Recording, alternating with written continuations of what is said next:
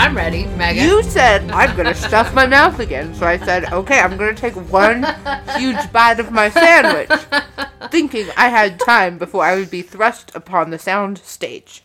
You're too late. Hi everyone, I'm thinking Arby's.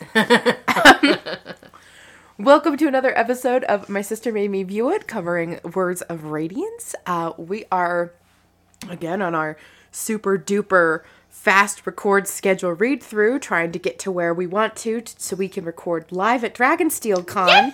Oh, so exciting! We are two episodes away before Emily just has to stop and Wait, for a week. My name is Megan, and I should get back to cleaning the house. My name is Emily, and I got to get started packing.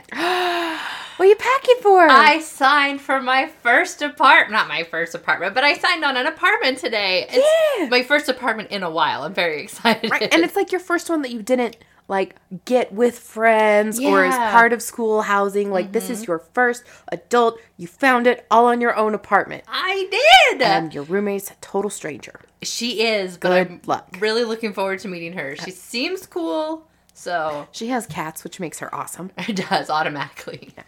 Uh, anyway, today we are covering another four chapters. We are covering 48, No More Weakness, 49, Watching the World Transform, Chapter 50, Uncut Gems, and Chapter 51, Airs. This week's reading is all about science. Science. The science of chemistry. Emily, as an Adel and Shallan shipper, what did you ah, think of these I chapters? I loved them. I loved them. I loved them. Because Shallan is just unapologetically herself, which even though she's been with Yasna, even though she's been on her own for a while, I feel that you know, Tyn is always telling her to be a certain way, and Yasna is always telling her to be a certain way or control herself or, you know, do what I say. And really, for the first time ever, Shallan gets to be herself, and she, Adolin really likes it, and it's really cute. There may be something there There that that was- Emily said all along. It like being a witch? It is fabulous. Everyone should try it. I have knives in my feet. What? Isn't that? Oh no, those are cats. Those are cats. Those are cats. Sorry. I got so excited. I you were quoting be- Frenchie Yes. from Our Flag Means Death. Yes. Because cats are witches mm-hmm. and they, have, knives in their feet. And I was like, what is this obscure reference to the original Little Mermaid? All right. First, we're going to start with a bit of a sad flashback because a lot of, a lot of uh, Shallan's flashbacks are sad. Yeah, I don't But like that. the the brothers are getting closer together. Yes, her wish. She, I feel okay. So you know how when she was talking to Wit, and she's like, "This is my perfect day," and like all the brothers are getting along and everything. Um, you know how she sketches people as they could be. Uh huh. I'm wondering if she's able to like project her wants and wishes into the universe, I guess, and have it happen because they seem to be on the path for that to happen. I want to reread the epigraph we had last week about Lightweavers. Okay. Yet were the orders not disheartened by so great a defeat, for the Lightweavers provided spiritual sustenance. They were enticed by those glorious creations to venture on a second assault. So maybe there's an element of light weaving that is emotional change as well as like visual mm-hmm. changes, things that you can see. Yeah. Talk is just over there, just observing. What's it like trying to record a podcast in a zoo? Challenging for one. Wait, wait, wait. Hold everything. I am. Because I have something off topic. Okay. I want to continue what we were talking about last week about the plot to kill the king. Okay. And I was thinking about it again today. And so I reread the part in Way of Kings where Lirin is trying to, Kaladin's father is trying to save the High Lord and his son. Mm-hmm. And Kaladin sees he has the chance to kill Roshone, but doesn't. And Lirin says that wonderful phrase that Kaladin remembers at the end of the first book before he speaks his second ideal, which is someone has to start. Someone has to do what is right because it is right.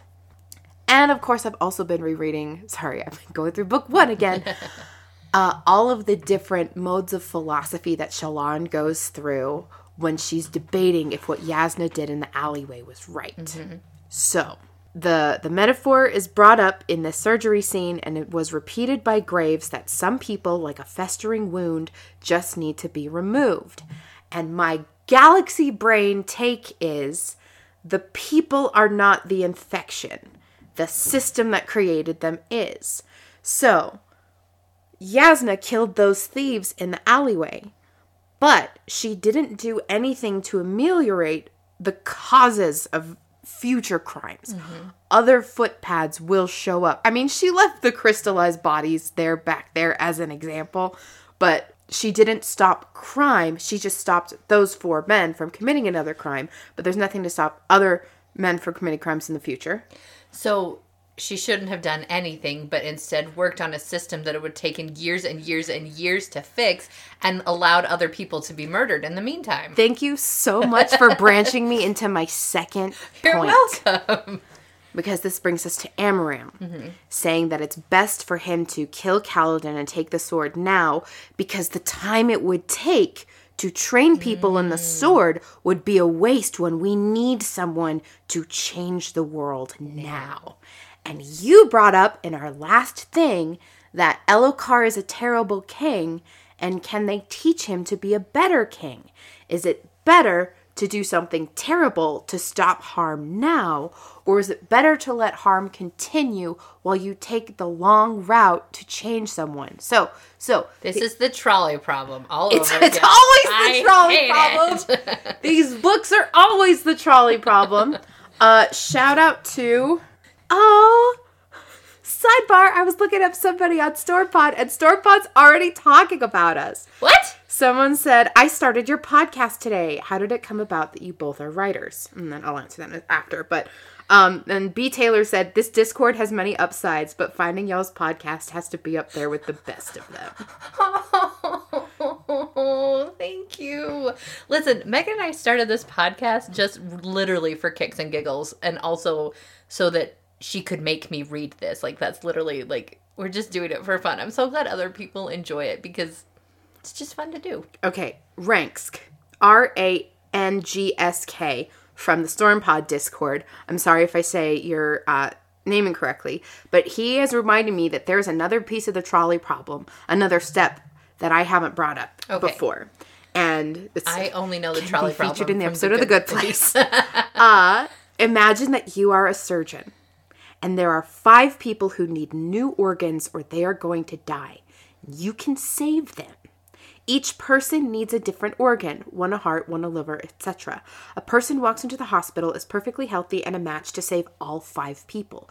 Do you kill that person in order to save the other five? No. Why not?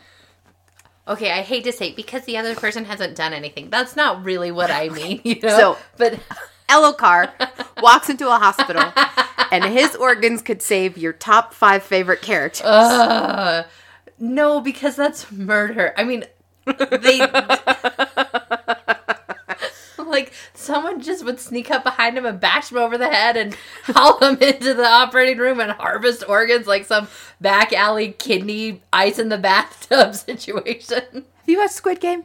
No. Okay, You don't explained watch it to me though because it was too You intense. Yeah, I don't think you would enjoy it. Uh, but anyway, so here's the thing. I didn't get to finish my thought. Oh, sorry. That's pretty much. I don't know what else. I just know. No. Yeah, like, to no, you wouldn't. That's like a hard. That's gruesome. no, That's yeah. not just like oh, a trolley's doing it. It's like you're putting your hand inside this body and taking out what you need to save lives. Mm-hmm. So the situation in which you save lives is different. Anyway, we're we're jumping back to Elhokar and the people who want to kill him. Mm-hmm.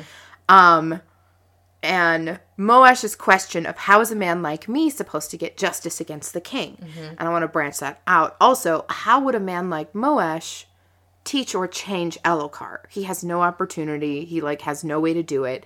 And so and then also a meta umbrella thing. Yes, you go Emily first. Okay, so we had talked about at one point. This is this is to answer the question how to get justice from the king for Moash or someone similar in that situation.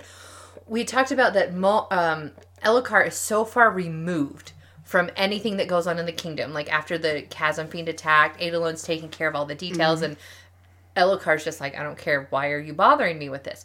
If Elhokar was forced to confront the consequences of his actions, I think that might help. I don't know if that would change him, but I think everyone's doing him a disservice by like keeping him in the dark. Yeah. Even if initially he's like, I no, I don't I'm the king. I don't have to deal with this. Yes, you do.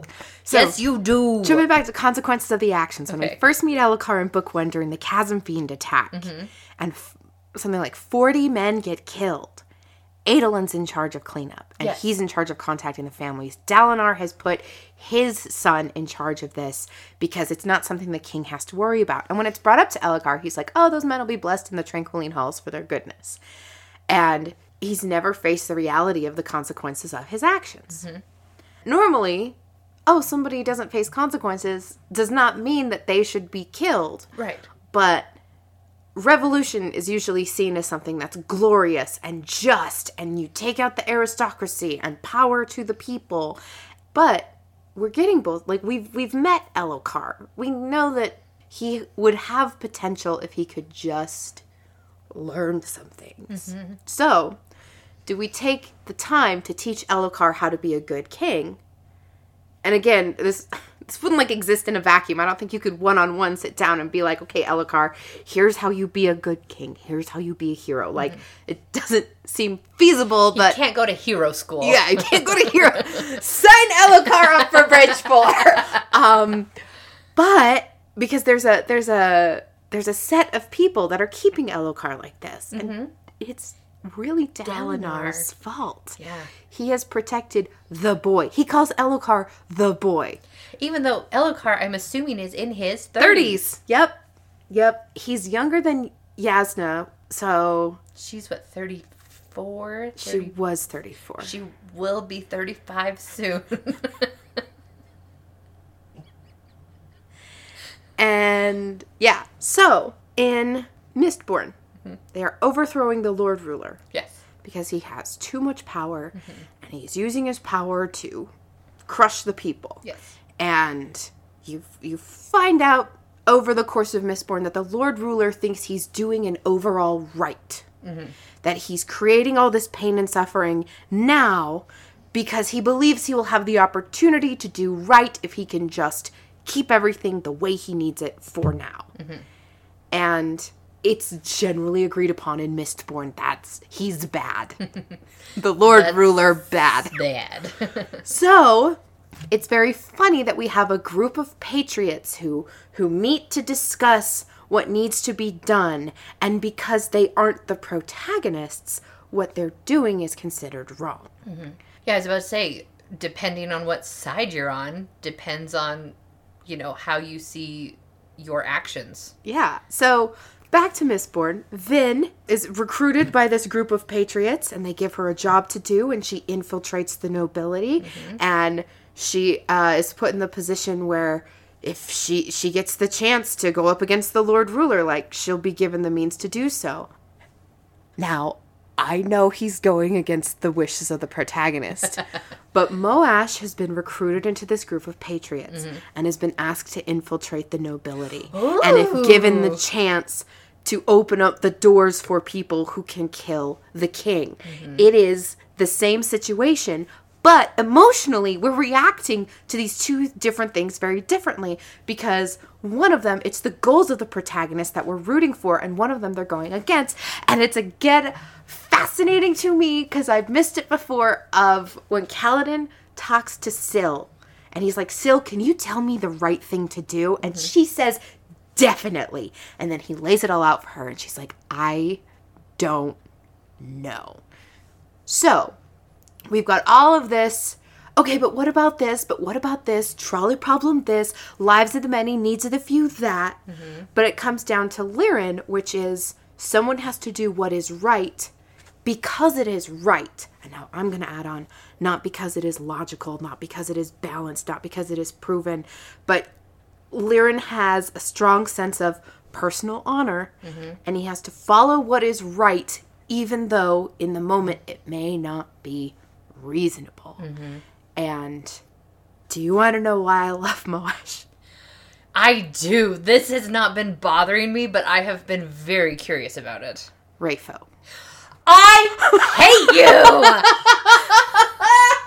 you! Will? No!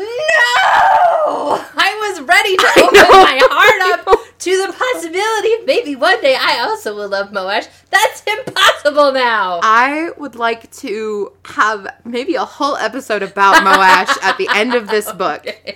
But I'd like you to see what unfolds over the course of this book because we've just remember I've just told you it's okay for you to not like it. Thank you for the permission. and I want to get to the end of the book and then talk about him more. Okay. So here, here's my thing. Again, we may be getting on the philosophy train here. Where's Annie going? Yeah, Philosophy trolley. the philosophally, if you will. no, I will not. The trollosophy? Because here's the thing, people like we've got you know these. This is always the hard part because I feel like anyone who's like a revolutionary or anyone who's like ready to go and make change and they take out what they think is the problem. Yeah. you know, the French aristocracy, if it's going to be Elhokar, you cannot control what comes after that. Like, you cannot. So, it may end up being way worse. It may, like, okay, in the in the EU, which is no longer canon, uh, Of Star Wars. Of Star Wars. Not the European Union.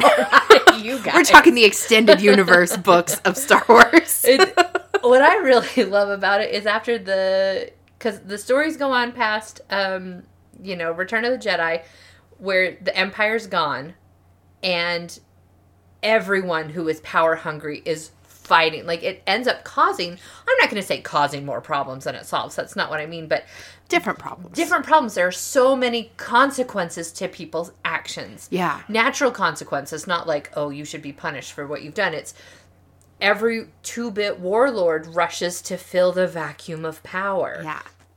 And if they are trying to hold Alethkar together, I love this. We're going to get into this in this in this section that we've read, but the the question is coming for me, is it worth holding Alethkar together? Like is it worth it? I forgot a big umbrella point I was going to bring up earlier. Okay. Yasna killed those guys in the alleyway. Mm-hmm. Amaram killed Kaladin. Sadeas kills hundreds of bridgemen rather than train them in order to preserve the men he's already put time and effort into. Mm-hmm. And we've got the the patriots who want to kill the king. Mm-hmm. They are all Alethi characters that we are talking about.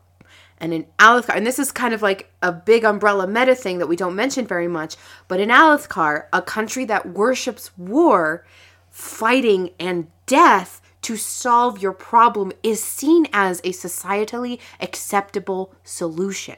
So they're not trying to avoid war. They're looking Yeah. for excuses to Well, go no, to it's more like murder is different in the context of a warrior's society. okay.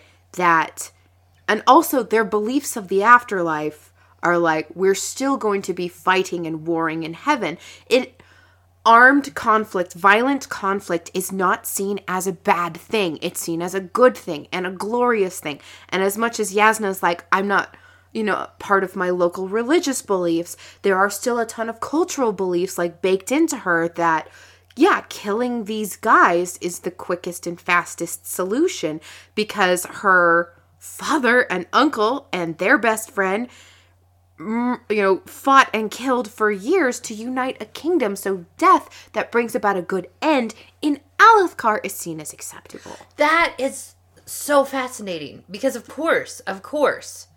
Because like I feel like maybe I've been reading it as like, oh, you don't want to be fighting. You want peace, you want prosperity, you want all of these you want to unite them. You want to unite them and be done with the fighting. They're never going to want to be done with fighting ever. Because in the Vorin religion, God has told them being a fighter is the best thing you can be, and it is a glorious outcome. And we even have like a physical manifestation of that in the thrill, the dopamine button when people fight. And so it's one of the reasons why Dalinar's quest to stop the war is being seen as absolutely off the wall mm-hmm. because we're we're Alethi fighting, killing for killing for righteousness is what we do. It's a whole kingdom of crusaders. Yeah. Eh, which is what they're doing right now. But but but okay, the war against the Parshendi Yeah. this is a glorious war for a good cause. And we saw the propaganda that Kaladin fed into back home that only the best men, mm-hmm. the greatest of soldiers, will go to fight on the Shattered Plains. Yeah. And he gets to the Shattered Plains, and it's just these high princes, these royalty, who are profiting from the war, who have spread this propaganda to the common people to be like, it's so good to be a soldier, and being a soldier is good and noble and wonderful. And then at the same time, putting the men under their command through like horrible, horrible things that most of the high princes are not willing to do themselves. And anyway, all this to say, I like the central philosophical questions of these books, which mm-hmm. is when is it right to kill? Is it ever right to kill? Can you kill to save? Can you kill? To, yeah, can you kill to save? Can you kill to protect? Yeah. This is so good, Megan. I love talking about this with you. Okay, now let's actually go over the reading. Because I'm like, wait, I have other points to make. I'm like, no, we can talk about that during the I'm reading, sure we'll so- get back to it once we hit airs. Yeah. No more weakness. No more weakness. Anyway, Shallan's with her family, and Wikim is doing well. He's put on weight. He's working on mathematical problems. Uh, even though his dad is not super happy about this, the Ardents apparently for their family had enough like I'm not going to say courage, but they actually approached their dad and was like, "Leave him alone. Let him do this." Yeah, we could we could use another ardent. Yeah. And so Wikim's kind of getting, you know, his wishes and yeah. Mm-hmm. So Shallan is going through her Shallan's sketchbooking stuff, mm-hmm. um, and Balat's flipping through it. Balat says, "You're better than mother ever was." Mm-hmm. Their mom was a visual. We've never heard Shallan mention this ever. No. And that adds another layer to, oh, Helaran gave Shallan a sketchbook because their mom used to draw. And I I like that Shallan like any okay. It's a really great writing writing tool where where anytime we, we hear about mother or Shallan or anything, it's it's not her name, it's not an image of her, it's nothing, it's just mother and nothing. Yeah. like this this this character seems so minor because no one talks about her no one does anything about her no one like even like shallan's not even remembering what she looks like. Yet her death has kind of been the the tipping point for everything that's happened. I really really love that. Like um if you've ever read sunshine by robin mckinley. I have. uh, the character Sunshine and her mom, um, her mom is like this larger than life character who is involved with everything and kind of brash and brassy and all of these things. But she's never actually on screen, quote unquote. Anything that happens with her mom is always off stage or she has sent someone else to do something. And I just think it's one of the coolest ways to like have this huge larger than life character uh-huh. who actually never like you never see them interact ever it's just it's fun it's a fun thing and i feel like we're kind of getting to this a little bit with like shallan's mom having just a lot to do with the plot and and shallan deliberately not thinking about it i really like this Um, so we have. We're seeing the the next step of like the most important step a man can take is the next one. um, but the the stuff that Shallan laid the foundation for during the festival is starting to pay off here. because the festival was four and a half years ago because this chapter's three years ago ask me these things like I'm supposed to be the experienced reader who knows this. Where's Middlefest? 25 35 I mean 45? 45 Uh, Middlefest was three and a half years ago, so this is about six months six later. months later okay Uh, so she's been working hard at this and finally seeing the fruits of her labor Balat and Alita have been writing. Uh, and again, this fun, this fun book culture thing of like Balat can't read the letters she sends, and he doesn't want Shallan to read them out loud, so he has their stepmother read them out loud. But still, like, do you want your mom or your little sister to read Your love letters. Your yeah, yeah. Um, and then Wikim. Uh, Wikim and Shallan have this fun, like, clever back and forth where he's like, "Love is like," and he gives her a metaphor, and then she has to think up a clever response to it, and she's doing it to make her brothers laugh. Um, Like she's creating the future and the scenes that she wants. And she's not forcing it. She's it's like actually happening. I mean, she like arranged it for it to happen. She like put the effort into it. But I love that we're seeing the fruits of her her labor. Like the love the love that she wanted, she's cultivated. And it's so interesting to compare her to her father who he wants order and he wants this very specific thing yet he's not willing to he's willing to do it through force. Everything he does is through force. I am the ultimate source of power. You will do what i say. Um and shalon does it through like actually like leadership and being a part of it and anyway it's just it's interesting to compare the two characters cultivation. Um, and Balat heads out, and Wikim doesn't follow him. And what does Wikim have? Oh my gosh. Oh my gosh. He gives Shallan a pouch full of blackbane. We remember that. That's we from remember book one. book one. And Wikim tells her that he's had this on him for a long time, but he doesn't feel like he needs it anymore, and he gives it to mm. her.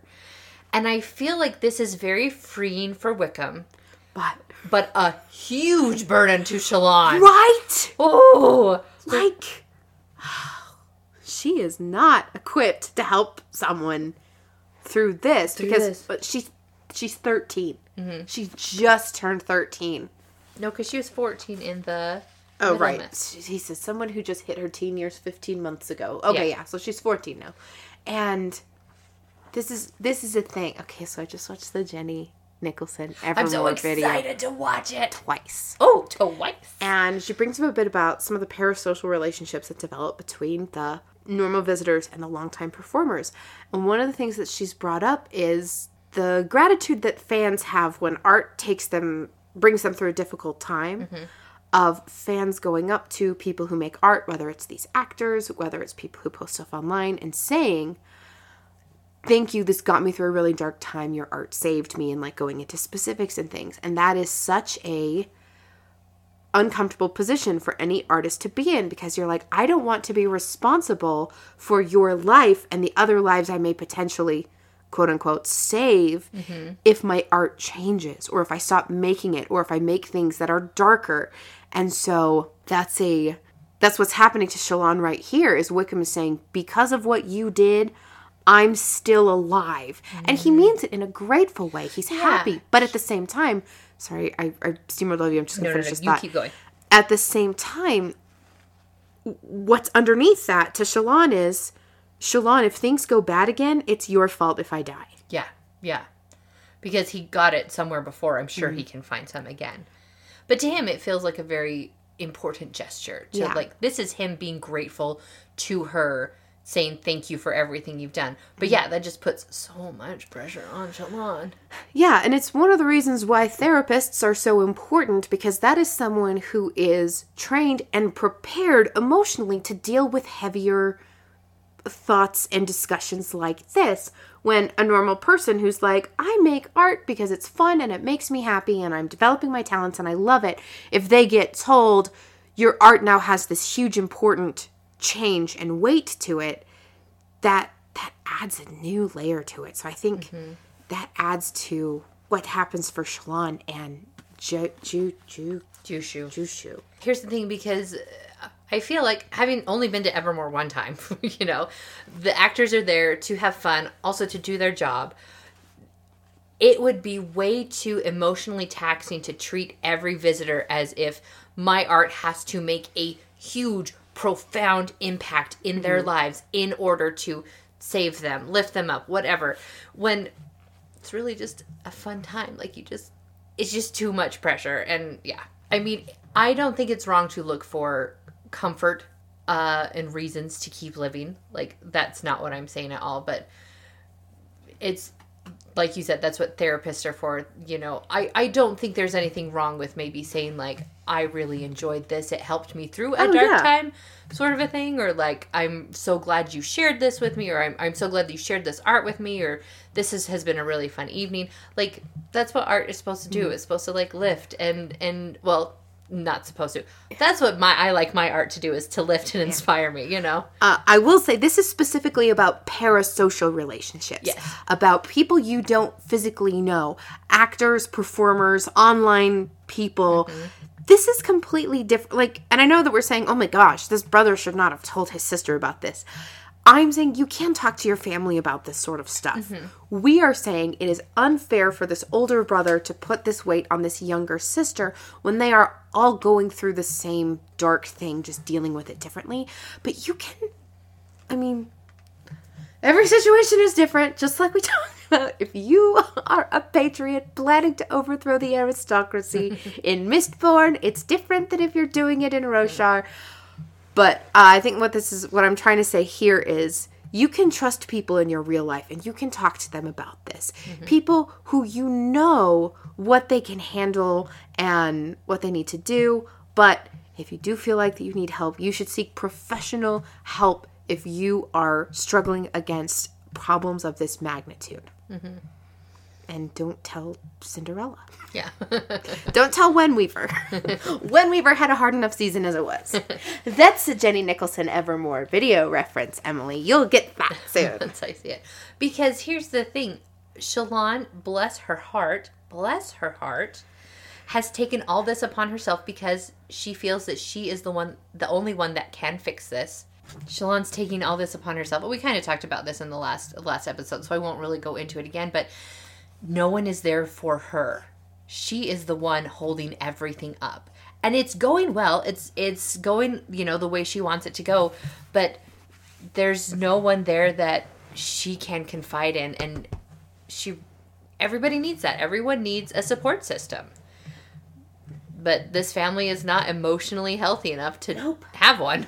And Shallan uh, is putting on this smile for everyone. And so they're like, oh, she's actually fine. She's great. she's totally fine. They don't they don't know about the disassociation. They don't know about like the extreme fear and trauma and flashbacks she's still having and like the guilt that she's wrestling with. They can't see inside her head. And so the fact that she's going through this horrible thing but she's smiling anyway doesn't mean that she's got a handle on it. It means that she's she- do you know what she's doing? She's putting up a light weaving. she's putting up an illusion of being Oh, okay. I love that. And it's inspiring the others that maybe they can feel okay. Oh. So she's she's her light is shining for everyone else, but she's not helping out herself. Anyway, we're only halfway through the book. What's gonna happen? I don't know. But um, I like what you said. How uh, after after Wikim confesses this very heavy thing, I liked how you said this probably affects how she handles the whole Jushu thing Yeah. because Should it be Yushu because of the oh, J? it is, it is. You're very smart. Yes. Yes, I am. Sorry, it should be a yeah. Yes, I am. because her brother is brought tied up by debtors who are saying he can't pay us. They're talking to the dad. Yep. He can't pay us. You can. And the dad turns his back on him and says, no. no. he's your problem. Uh, he promised us you would pay his debts. He lied, father said. And father's like, oh my gosh, okay. Father's like, I told you. The other brothers are like, we told him, we warned him, we all told him this would happen, and he kept doing it. He should see the consequences of his actions. That's what I said. That is Oh, what you said. oh, no. But Shallan is like, but he's my brother. yeah. She is doing what is right because it is right, personally to her. Even though, like, Jushu knew, Yushu knew, Yushu knew, and he still did it anyway. And this is where we talk about redemption and forgiveness in the way of kings. Is mm-hmm. like, how far can someone go before they're irredeemable? Mm-hmm. Sadeas is there in my book. Is he? Did you not read what happened at the end of book one? I did, but I mean, what if Sadeas changed? What if Sadeas regretted what he, He hasn't yet. There's still time for us to take him out before he makes any good changes in his life. Are you so saying- that I don't have to feel bad about it? Are you saying there's more journey before his destination?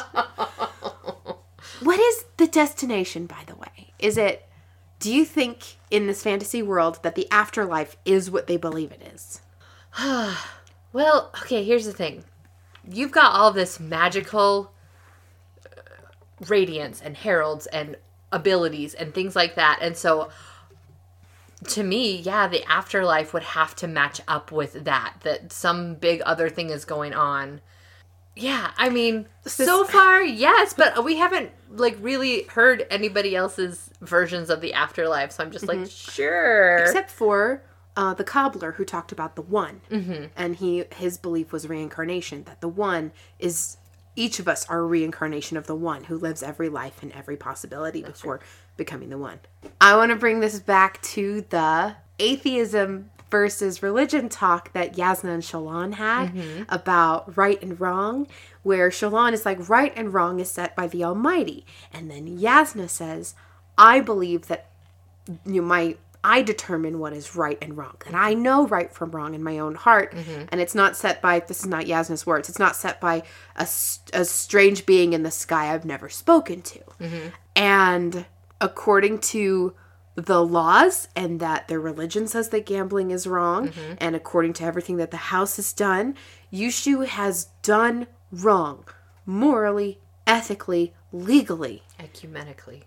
but the love Shallan has for him and her knowledge that he could be better if given the chance Redeems him. redeems him. So this is this is uh I know that we said that oh there's not that much this chapter and we've just gotten into like three deep philosophical discussions in a row.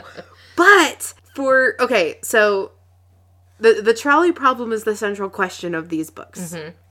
And then I see the flip side of that coin is and so the trolley problem is like what must I do to do good? What is goodness? Yeah. The flip side of that coin for me is how far into badness can you go before you can come back? Oh, yeah. Because, I mean, there's like the age old, like, everybody makes mistakes, but like, some people thoroughly enjoy, like, what they can get out of life by stepping on other people. Yeah. And yeah, like, So don't listen, don't redeem Sadeas. Can I just please have this black and white thing that I can just hate this one person who's not real and just not feel bad about it? Okay, okay, I want to talk about Sadeas Dalinar Gavilar. Okay. Oh, Alike in mind and purpose. yes. Um 'Cause- United Alethkar. at one point, uh, Sadeas is talking in these chapters that we're going to talk about, and he talks about how like he's the last one left that created this Alethkar, and so I totally get that he. I'm sure he feels that he has every right to do what he's doing because he was one of the founders of the country. I get that. Keep going. So what I'm saying is Dalinar Gavilar Sadeas, who are reading this far in the book, mm-hmm. were united in purpose. Gavilar died early. Yes. We don't know which direction he would have gone. Mm-hmm. Dalinar is trying to redeem himself from his past, and Sadeas is continuing on down the road of bloodshed. So they The way that he has been raised and the way that he that's what you're supposed to do. We've been in Sadeas's head. He doesn't see what he's doing as wrong. Mm-hmm. So he, by his morality, is he's doing what is right legally and religiously. Mm-hmm. He knows he knows he's on shaky ground ethically. Mm-hmm. But he's like Dalinar's the one who's lost his way. yeah. So Everything he does is because he's the last one standing. Yeah. So again, who decides what is right? Is what is right for one person the same as it is for another person? And what happens when you find out that the emperor's been dead in his palace the whole time? Do you keep on murdering? That's grateful. Where are we at? What is our time code right now? We're at like 45 minutes. We can do it. We can do it. So, uh, Shallan is ordered back because she's begging for her father to please go save him. She's begging her brothers to do something, and they're like, no, like, you know, he made his decision. Yes, Megan. Want to talk about the father Shallan conversation when they're yelling at each other. Right now? Yeah. Okay. Um, because I want to bring up she's going into the family accounts. She's going into the ledgers because she's trying to tell her dad, no, we can do it, we can save him. Mm-hmm. So, yeah, she thought she knew the whole picture because she's helped with minor family accounts, mm-hmm. but she sees the huge amount of debt that we are in. Mm-hmm. And he's talking, you know, a big game, like, oh, I'm not going to pay his debts because, you know, he gambled and he knew. And when Shallan and Father are alone, Father's like, I literally can't afford mm-hmm. to pay it. And she's saying, Is this because of the deal that you made with Revelar, the bad deal that Dad was really angry about at the mm-hmm. at the feast? And he says, I will finally make something of myself and this house. I will stop them from whispering about us. Mm-hmm. I will end the questioning. And Shallan says, by bribing, using money we don't have. And then he looked at her, face shadowed, but eyes reflecting light like twin embers in the dark of his skull. In that moment, Shallan felt a terrifying hatred from her father, and he physically grabs her. Like, has he hasn't laid hands on her before, has he? Okay. I've done this for you, he growled, and you will obey. I've gone wrong somewhere in letting you question me. There will be changes in this house. No more weakness. I've found a way. And then, as she's like crying, she's like, Father, he looks up towards the room. She knew he was looking towards Mother's soul. What was that?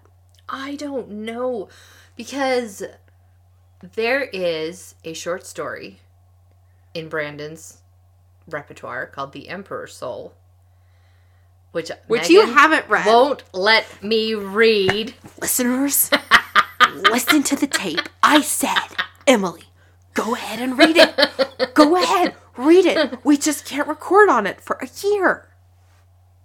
Just saying. You can read it. Literally nothing stopping you. You initially told me it was a bad idea. I don't think I used the phrase bad idea. I think I had this dream of how our lives would go. and it was that we would do a special set of episodes covering everything in the Ars Arcanum, and Emperor's Soul is in the Ars Arcanum. Where does the what world does the Emperor's soul uh, take place on? Sel, same place as Elantris. Elantris. Okay. And the only thing I know about this story is this this person is tasked with forging a new soul for their emperor. Basically, yeah. So I don't know how souls work here on Roshar. I don't know if you can literally trap a soul or if this is just something that Shallan has invented, if this is something that she thinks is one thing but is another, or if it is literally her mother's soul in a box. Which, um, if the dad is as terrible as I think he is, a lot of serial killers or whatever, like they keep trophies of their victims. Uh, shout out to the Magnus Archives for that one episode about all the beating hearts and jars. that one was so good. it was so good. I'm sorry I had to stop listening. That was too scary. so, Mother Soul in a Box Yes. is either an hallucination from Shallan, Mm-hmm. it is either a misunderstanding of something that is actually up there, or it is actually Mother Soul in a Mm-hmm. Mother soul, Box. Yeah. And so um weird stuff is going on. I think I don't even know if it's like the telltale heart where it's like driving the dad insane. Like he should let it go, but he hasn't yet. And so um even after this very intense confrontation with her father, she's just like I have to save my brother Yeah. which I admire her so much. I was like at the beginning of book one, where like Shallan is sailing across the sea and being like, "I've never done anything like this before." Whatever. Yes, you have, girl. You're very brave. You're very brave. She just didn't have much like faith in herself. Maybe she just blocked out all the time Maybe she was she brave. did. But um, she goes and begs for The knives. knives from her brothers, the the gifts that her father had given them at the feast that one night, and she also takes her necklace to to go and trade. And she runs out there alone. Her brothers let her go out alone by herself. She races after this wagon to trade these trinkets for her brother. And the people in the carriage, this is such a great this is such a great scene because you know they're just like this is not enough. And like we would rather use him as an example. And and why do you why do you want your brother back? And i love him. And and this this part uh this part is name one reason i should show this man pity our mother was murdered shallan said that night as i cried yushu held me it was all that she had ah. I want to rewind about half a page. Mm-hmm. Um, so she's. This is the first time that we've seen Shallan try her different, mm-hmm. her different methods, her different ways, and has she lost then? The women from father's books, the women she was coming to admire, would not have made pleas to win this man's heart. They would have tried logic. But in the end, it is an emotional plea that saves him. Yeah. And so they're like, "Mm, okay, listen, keep your necklace. We'll take the knives. Yes? And then Sorry. Yes. And Sorry, then, after. Sorry, finish what you were going to say because I'm excited about the conversation she has with Yushu after. um, and they they give him back, and he didn't hear this conversation. He's been beaten. His ears are ringing. He one eye is swollen shut. So like Yushu literally does not know what Shallan did to save him. and she doesn't tell him. Yeah. She says, Balat and Wikim traded their knives for you. Mm-hmm.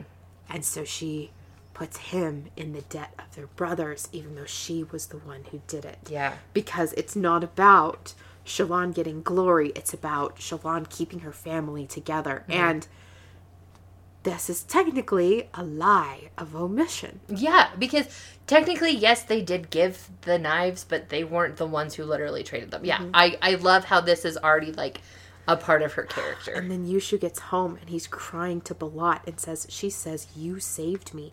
Thank you. And then Balat, who's like, No, let him burn, looks at Shallan, knows what Shallan has done. And it's like, You're my brother. Let's get you cleaned up. And so she's waiting for father to come and scream at her. Well, uh, one thing really fast uh, before this, when she's trying to convince her brothers to go save Yushu, they're like, he dug his own grave, and she's like, that's what father said, and that's what kind of spurns them into, we do not want to be like that man.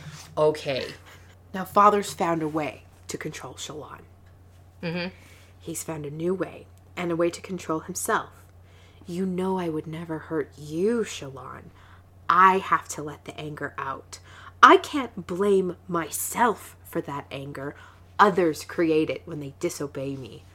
And so, uh, basically, every time she talks back to her father, he will physically punish someone else to emotionally punish her. yeah, And even though this is not direct physical abuse of Shallan, this is traumatic. 100% an abusive relationship. Yeah. Where he's using his anger and his violence as a method of control. And this is, yeah, this is sad. This is a tragedy. Yeah, she's stuck. Like she's done everything she can to make everyone's lives better, but no one has or I don't know if no one is able to make her life better.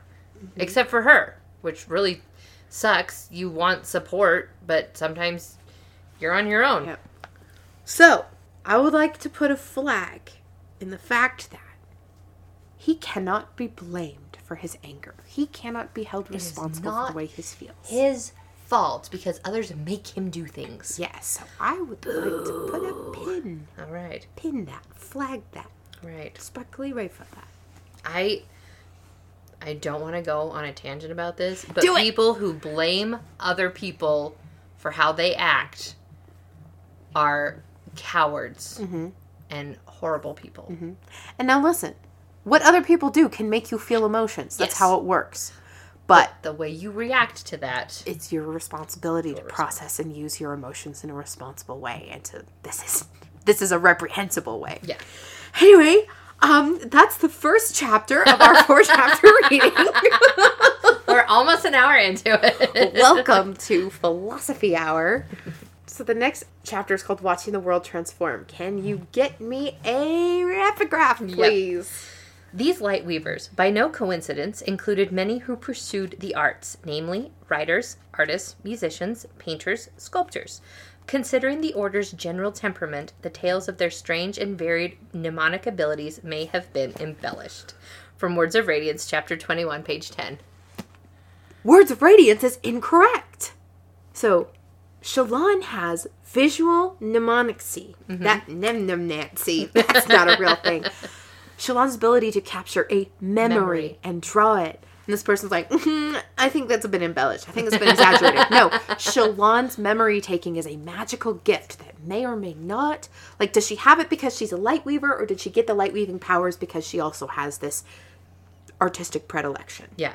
Who knows? Who knows? I don't see myself as a light weaver. Who do you see yourself as? I don't know. I don't really jive with any of the ten orders. Okay. I'd like to be a windrunner, You're but I don't see myself as honorable.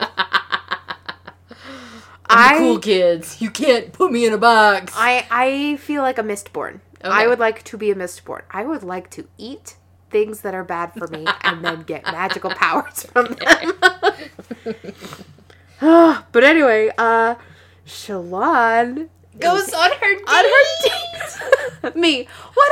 Light-hearted, wonderful reading we have ahead of us. Oh, An hour forgot. later, let's talk about the heaviness of a goodness and evil. Adolin has had her come to this place that she's never heard of, mm-hmm. and it makes her a little uneasy. And she finally pinpoints why. Is it's facing where the storms originate? It's facing the origin. All of their other buildings are built to shield against high storms. Yeah. So who who built this one? it was it's it's uh, the hottest new nightclub in town. it was built for this purpose. Yeah, it's for people to stand and observe the high storms as they come in and then run to shelter. That makes Shallan very anxious. For good reason. High storms are very dangerous. Like their whole their whole way of life is built around avoiding high storms and all of a sudden it's so funny. These rich stupid people are like, "Hey, what's the most dangerous thing we can do for fun?" Yes, Megan. So you're like everyone's whole life is built around avoiding high storms. Mm-hmm. In the last chapter, Shallan compared her father's temper to a high storm, and she was ready to face it. Oh! Which actually works really well with this chapter because Gosh, by the end we'll read what happens. So Shallan, don't go out in a high storm. it's not fun. Ask Kaladin, your boot buddy. So she doesn't need to give her name to the master servant, and she draws the eyes of everyone. Mm-hmm. And she's like, "Do you know what? Good. I need name recognition. I need Yeah. Twitter followers. I need people to listen to me." So what's Adolin reading? he's reading a fashion folio, which is printed large enough so it won't be mistaken for a woman's book. Listen, expand your mind, sir. So Not that he could read it anyway. Here we have on the previous page an illustration of one of those folio pages. it's a zir, a zip, Yep. a zish, Azish azish from fashion. Azir. Yeah. Yep. And yeah, I'm I'm 80% sure these fashion plates were done by Dan dos Santos. Cool. They look beautiful. Right? Yeah, Ben McSweeney does Shallan's sketchbook. Pretty sure Dan dos Santos does the folios.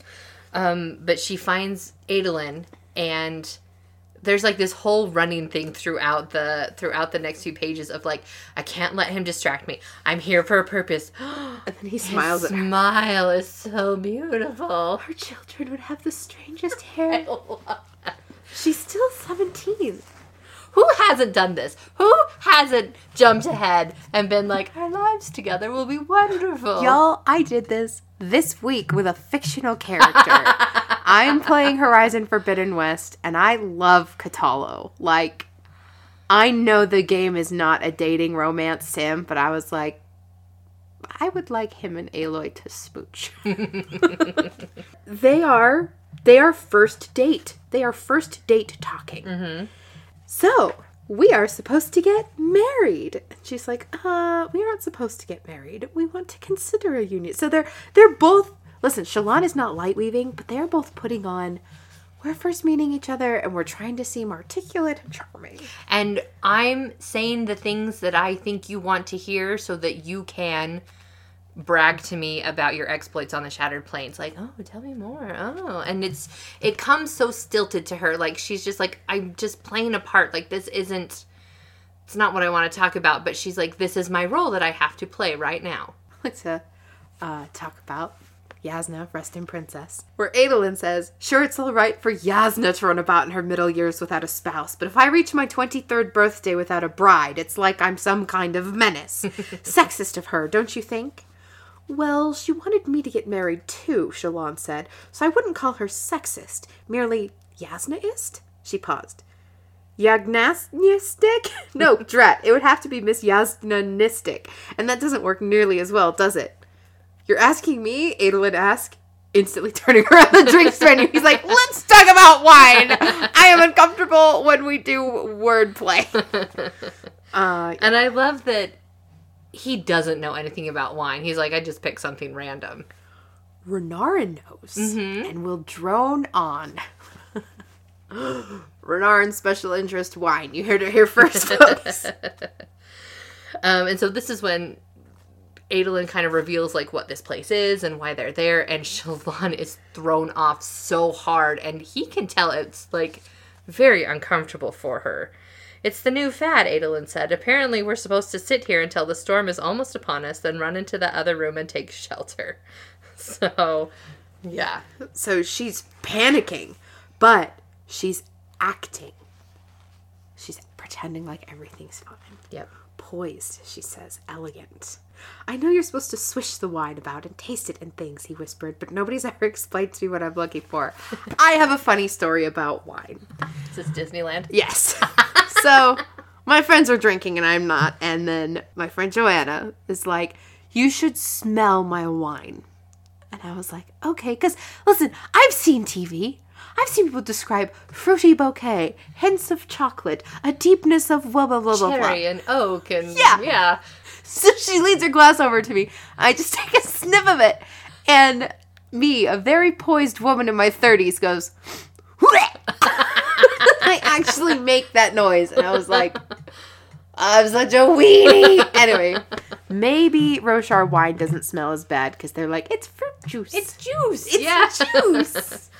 I love this this scene where like Shallan is is trying to um trying to appeal to Adolin's sense of like, oh, you're such a big strong man, you know, having no idea what she's doing and and she's like, isn't that dangerous? No, wait, wait, which one is it? Um oh, yeah.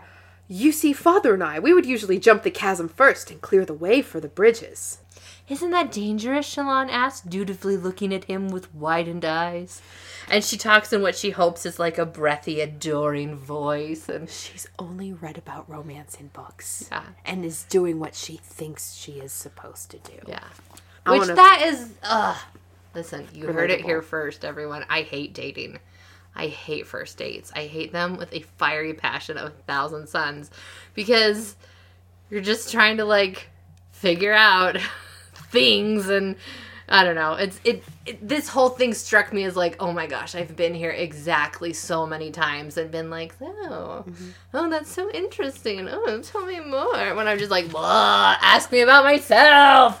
We're getting some great world building stuff. Mm-hmm. Shallan is asking questions about how it works. And uh, Oh how do they know when to begin a chasm run? Oh my gosh. How do they know when to start a chasm run?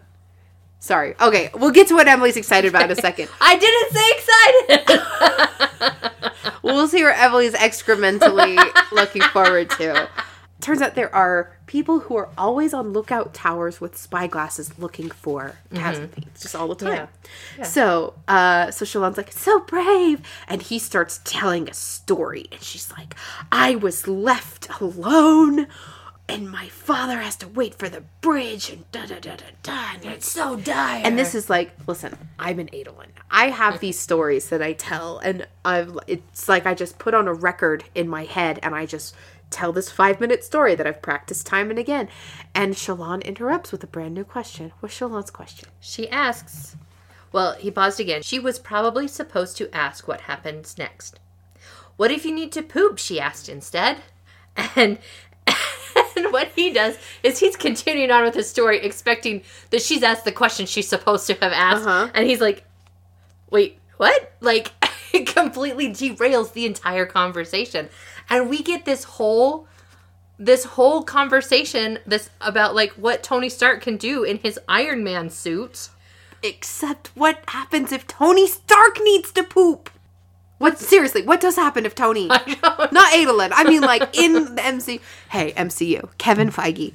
Did have you not seen Iron Man 2? Kevin Feige, who definitely listens to our podcast. Have you not seen Iron Man 2? It's been a while. They Does he poop in the suit? I, I think he pees in the suit at least. That's different. okay. He does pee in the suit at the party. Yes. I remembered that. The suit's not built for him to pee in it. though. Right. He just wets his pants in front of everyone. I'm asking. So it's Sokovia, right? And we've been fighting for 10 hours. And Tony Stark had a good fiber filled breakfast because Pepper loves him. What happens when Iron Man has to poop? I feel that he can get out of his suit fast enough. That's I true. feel like by with three, he can take it off pretty fast. I feel like with shard bears, we know that they Yeah. can't. And so Shallan is getting the beggars and barmaids, like she's getting literally the nitty gritty details of how battle works because no one writes about this in like it's not a story you would tell in polite company either. No one talks about this, but she's like it's what happens. Like it's literally part of a battle. So, at the beginning of this poop conversation, she mentions that he's encased in metal like a crab in a shell. And I would say over this conversation, socially, Adolin is, Adolin is encased in a shell of niceties, and Shallan is coaxing him out because he's first like, okay, well, like men ex- inspect your armor for cracks, and you, you get something to eat or drink, and they help him with what you just mentioned. It's not something that makes a good topic of conversation. Brightness. He's using titles to create respectable distance. Mm-hmm. We don't really talk about it. And then she keeps asking, she keeps asking, and he's like, You can't wipe yourself in shard plate, so someone has to do it for you. And sometimes when you don't have time, he pauses and she's like, What? And he wants to make sure that She's not going to tell anybody else. that she's not secretly oh wit in a in a wig which i legit question okay this does feel very wit like You must know, an old adage on the battlefield teaches it is better to be embarrassed than dead. You can't let anything draw your attention from fighting. So, so yes, I, Adolin Kholin, cousin to the king, heir to the Kholin princedom, have myself in my shard plate three times, all on purpose. He downed the rest of his wine. You are a very strange woman. She's not like other girls. and that's the brilliance of it all because a lot of times at least in like i was talking this with a friend the other day. Like going back and watching like our favorite movies from like the 90s and the early 2000s and like going back and rewatching them and being like oh this is very misogynistic and oh it's it's very you know cringy now or whatever. But like the idea of she wasn't beautiful but now she is and so now i'm in love with her Shallan takes off her glasses and Adolin's like, wow! Listen, as someone with curly hair and glasses, I'm already beautiful. You guys need to get on my level. It's not my fault that I'm funnier and smarter than everyone I've ever been on a date with. Okay, I'm telling a date story. all right It's the Superman one. okay So my i do uh, know this one yeah. So my group at school, I went to Brigham Young University, and so I was part of a student church community because um, you have to be a you have to be have good church attendance in order to attend BYU. And so we would have fun activities organized for people in our congregation, which was called a ward. We were a singles ward because they put you in wards of single people until you get married. And if you don't get married, then they kick you out and you, go to a ward with even older single people until you get married, unless you're like, you know what, maybe I'll just go to the family ward anyway without a family. Anyway, whatever. This is not about that. this is about the fact that we were going on a group date of just people in the congregation, and there was an actual dating committee, a church approved dating committee, and they were pairing people up who had signed up for this. And somebody on the committee came to me and they're like, Megan, you're a good sport, right? And I was like, yeah. And they're like, there's this guy people don't really want to date. and we're wondering if you would be okay with having him be your date. And I'm like, do you not want me to find eternal love and marriage? That's not what I said. I said, uh, okay. We're just gonna say, bless this guy's heart. he shows up to my apartment to, to pick me up, and he's looking at my DVD shelf, and he says, So I see you like to read. And I'm like, Okay. uh, I do like to read. Those are movies. Uh, and when we were on the actual date, which was dinner all together at one of the college buildings, and then we were doing a, a painting activity after, and he had a Captain America shirt. And I was like, Oh, do you like the movies? Do you like the comics? And he's like, Well, I like them both. And I was like, Oh my gosh, the coolest thing happened this week in New 52, which was a reboot of the DC universe. And I'm like, they was just, they just wrote in a new power for Superman. And he's like, Really? And I'm like, Yeah, okay. So you know how Superman gets his powers from Earth's yellow sun, right? And he goes, No. And I was like, Oh, oh, you didn't know that? Okay, well, well, Superman gets his powers from the sun. And he goes, I didn't mean I didn't know that. I mean, no, he doesn't. And I said, Excuse me? because you guys, that's the whole thing, right? Is that like Krypton's old sun was dying. It was an old red sun. And then when Superman comes to Earth, the young yellow sun is what gives him his incredible powers. And I said, Well, actually, it's so. I'm like, that's, that's literally Earth. anyway, I'm getting furious again just thinking about it. This was 10 years ago, easy. and I was like, yeah, he gets his powers from the sun. And he says, oh, Megan, have you even seen Superman 2? And I'm like, have you? and he's like, he fights in the dark and at night. Explain that. And I'm like, I'm so glad you asked, actually, because Superman stores power from the sun. He doesn't need to have sun shining on him to have his powers. And this new thing that had just been revealed is Superman can expel all of the sun's energy that he has been absorbing at once in a blast the level of a nuclear warhead. And then he will be completely powerless for the following 24 hours. And I'm like, that's cool. Because one of the things that's hard to write in a good Superman story is like, if you have someone who's swifter, higher, stronger than everybody else, how do you make that character have challenges outside of emotional ones? Anyway. Yeah, no, it was not a good date. Unlike this one, With Shallan and Adolin, which, Which is, is- turning out great. Uh, and so the idea that he is interested in her for who she is mm-hmm. was so refreshing instead of like I mean like yeah they're attracted to each other. They see each other across a crowded room in an earlier earlier book and they're just like who is that? That is mm-hmm. a very good looking person. But like the idea that they are actually getting to know each other just fills like the void in my heart sort of a thing mm-hmm. So she is asking him chasm fiend patterns because this is again her study of nature, the stuff she's interested in, and she draws a few other giant chrysalises that she knows. Just there with her sketchbook at the table, and Adolin is impressed by her skills. Yeah, like he's like, these are good, and she's like, oh, thanks. He's like, no, I'm serious. Like, these are really good. And so she he's like, okay, it looks the most like this one. Um and anyway, that's the chrysalis of Eunerig, Shallan said, a great shell from the seas around Marabethia. The people there feed criminals to them, I'm told. Do you remember in book one, the eyes of blue and red? Yes, and people That's always this. jump in, Yeah. and think that they can survive for a week or seven days or ten days or whatever. That's, whatever. that's, the this. one. Okay, That's the one. But Shallan finally brings up, which I'm okay. I can't believe that no one else has ever brought up this issue before, which we've talked about, which is, dude, you're hunting these great shells to extinction. That's why you're not getting as many. And she's laying it out very logically.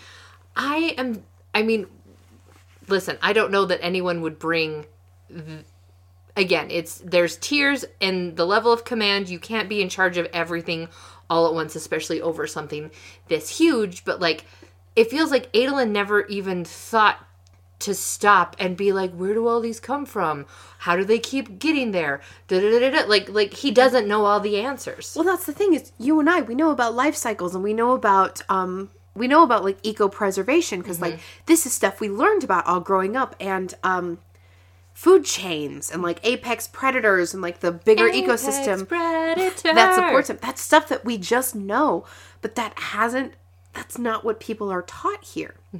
They probably still think um, that most creatures spontaneous gener you know before they discovered how mold actually grew it was just believed that it just appeared um and so the idea is that uh and what I also love is that Shallan does this in like a big worded. That is because most ecosystems can only support a small population of apex predators of this size.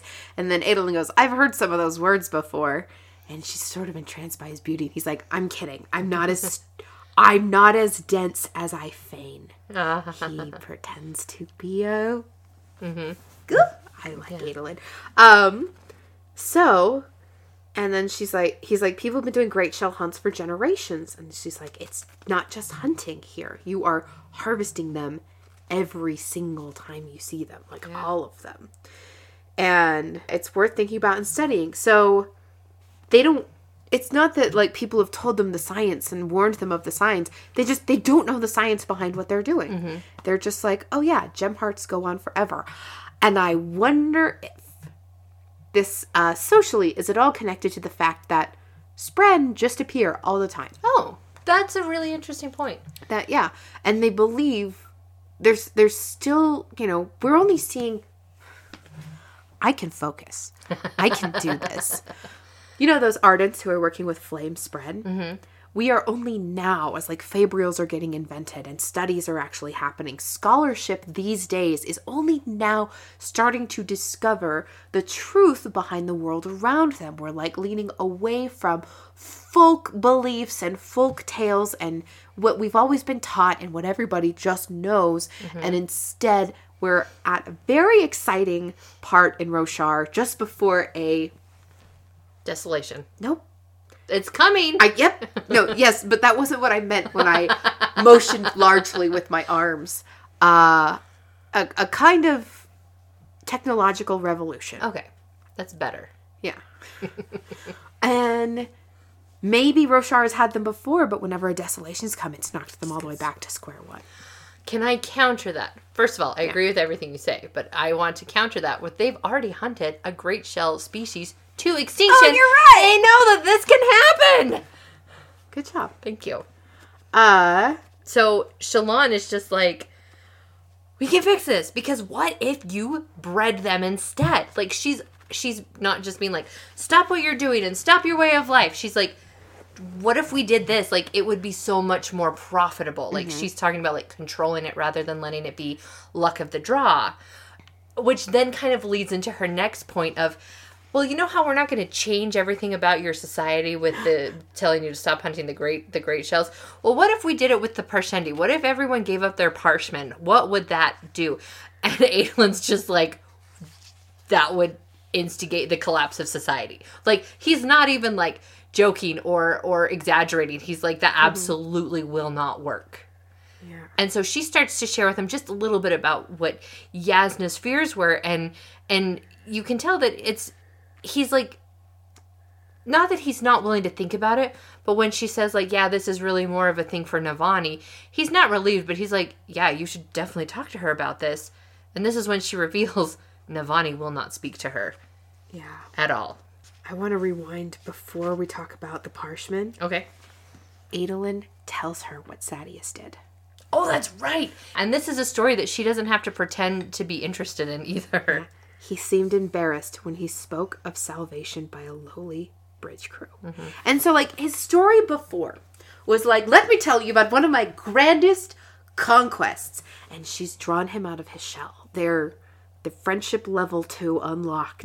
And now she gets his tragic backstory where he tells her, Has to be at least level four.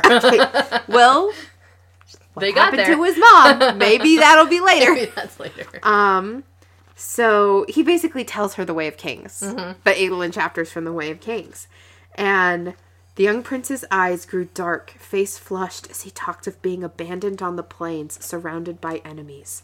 He's actually confiding in me, Shallan thought, feeling a thrill. Not capitalized, just a normal thrill. She wasn't certain he should be sharing all of this with her. They barely knew one another. But speaking of it seemed to lift a weight from Adolin's back, and he grew more relaxed. Again, people are trauma dumping on Shallan without any consideration for her feelings. But no, I like I like this one. Like this one's different mm-hmm. than she's not a little girl trapped in the same horrible situation as Wikim. This is like, hey, you shared personal things with me. I'm going to share personal things with Yeah, you. This yeah, an it's more on an exchange. evil, even. Bleh, it's more on an even level. Yeah. Um, but we're talking about the duels and why Adolin is dueling, and he wishes your same wish. I need to duel Sadeas, pound that grinning face of his into the stones, and take back my father's blade. He's too oily, though. We'll never get him to agree. she starts crying. Oh, no, no, sorry. Tearing her eyes away. I thought her eyes were tearing up. I was like, what? she says, Bother, I've left you upset. I'm not very good at this wooing thing. Could have fooled me, Adolin said, resting his hand on her arm. I love that this is going not the way either of them expected, and Yeah. it is perfect for them. Yeah. And so this is this is when she talks about the Parshendi are probably the Voidbringers, mm-hmm. and this is when we find out Navani will not talk to her. Yep, yep. Which you, witch, predicted. You're like Navani's gonna have a hard time and will not speak to her right away. Yeah. I mean, it's the whole like don't shoot the messenger thing because like it's not okay, it kind of is. It is Shallan's fault that Jasnah is not there physically because Because Shallan sunk the boat her body was on. because Shallan sunk the boat and y'all had to rescue Jasnah from drowning because apparently Jasnah can't swim. It's very hard to breathe when your lungs have been stabbed through. That was a decoy body. Call me a witch again. Witch! Burn her! Her hair is red and she speaks of the future! Um, but this is like they they have gotten into their own conversation, their own little world, and they don't realize until everyone else starts moving. The high storm Oh, is approaching. please don't quite skip. I want to do another reading. Oh, okay. But thank you. Thank you for moving us along. I appreciate you. You're welcome. Um, he promises to talk to Navani for her, and he grinned. It's nothing. I mean, if we're going to halfway almost kind of maybe get married, we should probably look out for one another's interests. And as he goes on to say, like, don't talk about the Parshmen, that's not going to go over well with other places. Mm-hmm. She nodded absently, then realized she'd been staring at him. She was going to kiss those lips of his someday. She let herself imagine it. Ugh. Mm. Anyway, High Storm, right. I love this because we go from Shallan being absolutely terrified to I think her scholarly spirit being awoken by seeing something new. It's almost like when she's seen the Santhid for the first time, and this is like something that may might have scared someone else or been intimidating, but it's something that is new and piques her curiosity, and she is staring the high storm down as it comes, which is and she I'm I'm imagining they're up Yeah. like up on like cliffside. yeah Well, and plus also the shattered plains are flat, and it's just mm-hmm. like flat out. I mean, you have you have like some lumpy, bumpy height differences, but pretty much the the high storms keep them all sheared off at the same height. yeah and so um just like the grandeur and majesty of something that she's never experienced before like is amazing to her The horizon had bled from light to dark, like a man flushing with anger. Shallan gripped the railing, watching the entire world transform. Vines withdrew, rock buds closed, grass hid in its holes. They knew somehow. They all knew. Connecting this back to her father's anger as a high storm. it's like if you grow up in a house sometimes where like people's emotions are unpredictable and like you learn to kind of like sense what's going on and like walk around eggshells so you don't like trigger something If I were in charge of making the Stormlight Archive brought to film, mm-hmm. the scene would not have music. oh We would have practical music in the scene where they're talking and laughing back and mm-hmm. forth to each other, and it would just be silent as we watched the storm roll in. Mm-hmm. And there would, you know, the, the shattered plains are, are very brown, a very singular cover with like years of crem turning them all the same color. But we would watch the color of the vegetation vanish in a wave, and then we would just watch the storm roll in. And the blue wind spread in rivers up ahead of them. Oh! If I know you listen to our podcast. Write in. At sis made me view.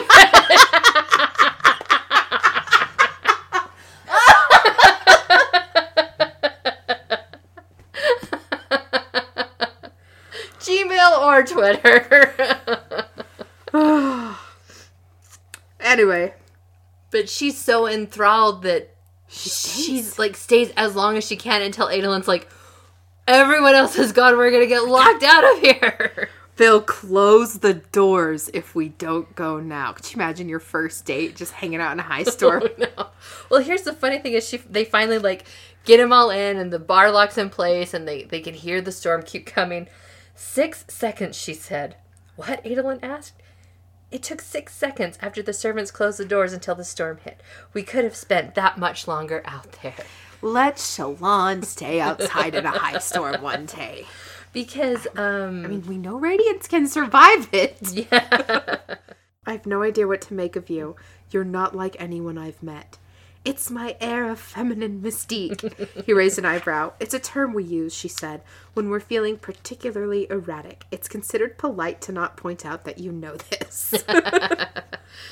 Oh, like I just love seeing Shallan come to life. I am so much more on board with her now.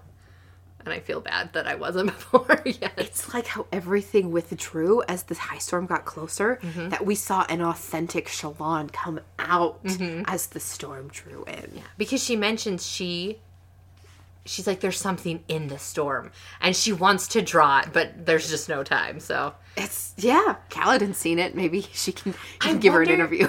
I wonder if she had taken a memory, if she had been able to draw Ooh. Even though like she couldn't see it at that moment if she'd taken a memory because when she was drawing um in the Palaneum Yeah. she was drawing the cryptids even though she couldn't see them Yeah. Mm-hmm. I have a theory about that. okay I can't remember if it's something I should say or not. okay But she's got Horn Eater.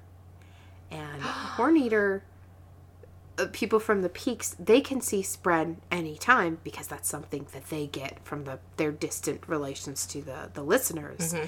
And so, does her Horn Eater blood make it easier for Shallan to see into Shadesmar? Um, mm. so back when she was trying to turn the stick into fire on the beach, Pattern shows her how to soul cast without going all the way into Shadesmar like she did in book one. Yeah. And she's able to like overlay and see Shadesmar in the real world at the same time. interesting Um, and so I think her seeing the cryptids was her looking into the world of the Spren and seeing it overlaid on top of our real world, which is a skill that Pattern had to reteach her, but we don't know how much how far she progressed as a kid. Yeah. Because Pattern was like, We used to do this all the time when you were a kid. Oh, yeah, yeah, so yeah. I'm thinking that's something that a skill she's learned before and lost, like doesn't realize that she I wonder if that's why stuff is coming not easy but I wonder if it's just like muscle memory to her now but Mm-hmm. she doesn't realize it or she's not letting herself realize Mm-hmm. it.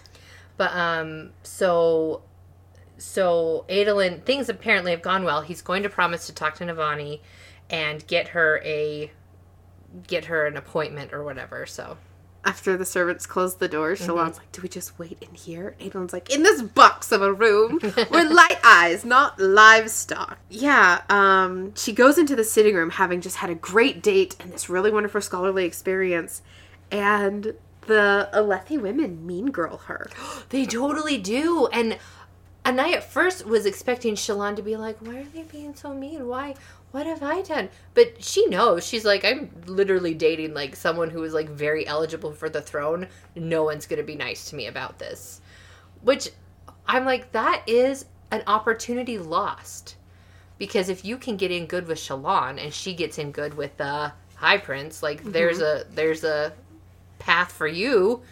Uh, that didn't bother Shallan. She didn't need acceptance from these women. She just needed to find Urithiru and the secrets it contained. Gaining Adolin's trust was a big step in that direction. She decided to reward herself by stuffing her face with sweets and thinking further on her plan to sneak into Bright Lord Amaram's house. How's she gonna do that? I think she's going to use Adolin. I think I, I think that was my guess from last week, but I Yep. think that she's going to use her connections and do what I said the other women should do with her. So, but the next chapter is chapter 50 Uncut Gems. Ugh.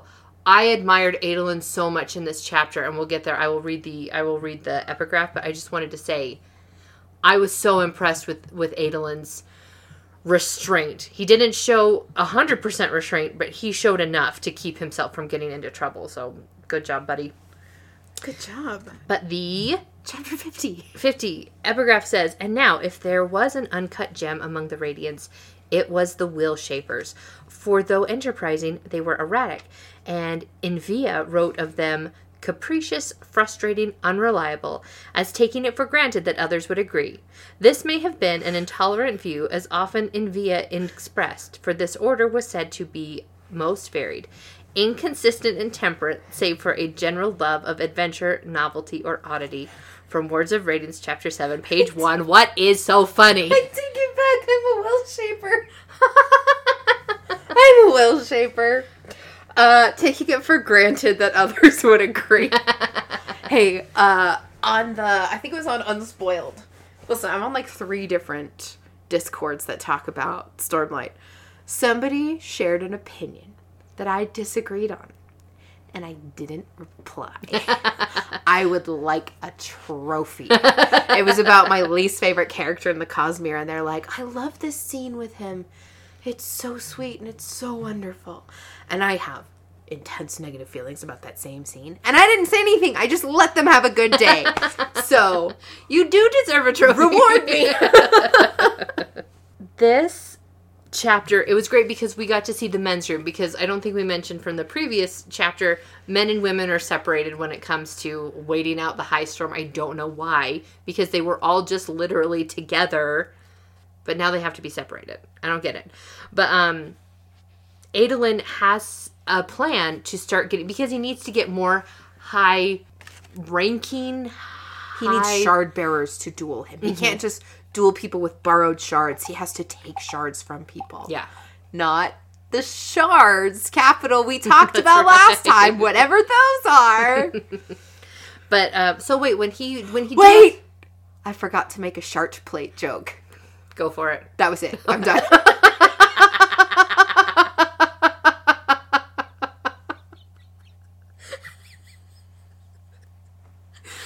good job Shapoopy, shapoopy, shapoopy. He does it in his plate. shapoopy, shapoopy. Shalon thinks he is great. Oh, um, so when he, he duels someone who doesn't own the blade, he doesn't win the blade. He just wins the duel. Okay, okay, that makes that. I mean, that I mean, because they can't get, they can't place up someone else's blade as collateral. Got it. So, and in fact, they're usually borrowing Elhokar or Gavilar's blade because Mm-hmm. it's a tradition for the king to loan out his blade to shard bearers. So he can duel people who have shard plate. If they've borrowed Elhokar's blade, Okay. then the the plate goes to Adolin. So- Okay. and then maybe somebody has just a blade and they're dueling in a borrowed set of plate, he can win just the blade. Mm-hmm. But if people are just only using borrowed gear to duel him, he he climbs up in the ranks, but he doesn't get Can you combine plate a little bit. a little bit? Okay. Because remember, um, Dalinar wore Adolin's gauntlet. Mm-hmm. Um, but if you also remember, if you cut a shard bearer in half, That's right. if you feed a ton of storm plate storm light into let's say the chest area the top half where the Mm-hmm. where the gems are then the legs the other person have will t- eventually decay and disappear Got it. um but have we met someone with four arms that needs double shard b- plate i don't know let's Not find yet. out Rafo. um. So he talks to Elite. Elite. I like- Here's the thing. However I pronounce it, we know it must be wrong for anything in this book. Um, and this dude is weird. He is weird. He's the one that um, his cousin is the one who's like the overall ultimate high champion. Yeah. And Adolin kind of goaded this guy into accepting. And and Adolin's like, "You've made me wait a long time," and and it's this conversation of like, "Oh well, I can't wait to fight you. It's gonna be so good." When I fight you, like just a very he's a weirdo. He's a weird, weird dude. But um He's hungry. Hungry light eyes. hey, wants the plate and blade? He's bad on this duel. Hungry light eyes. uh, Adolin gets a sneaked up on again. surprise. Yeah. Yeah. This is twice now. Yeah. Sadeas is here and Surprise! Ooh, I Okay, I I know I don't need to say this again. I don't like Sadeas, but I can't help but admire his gumption and his gall.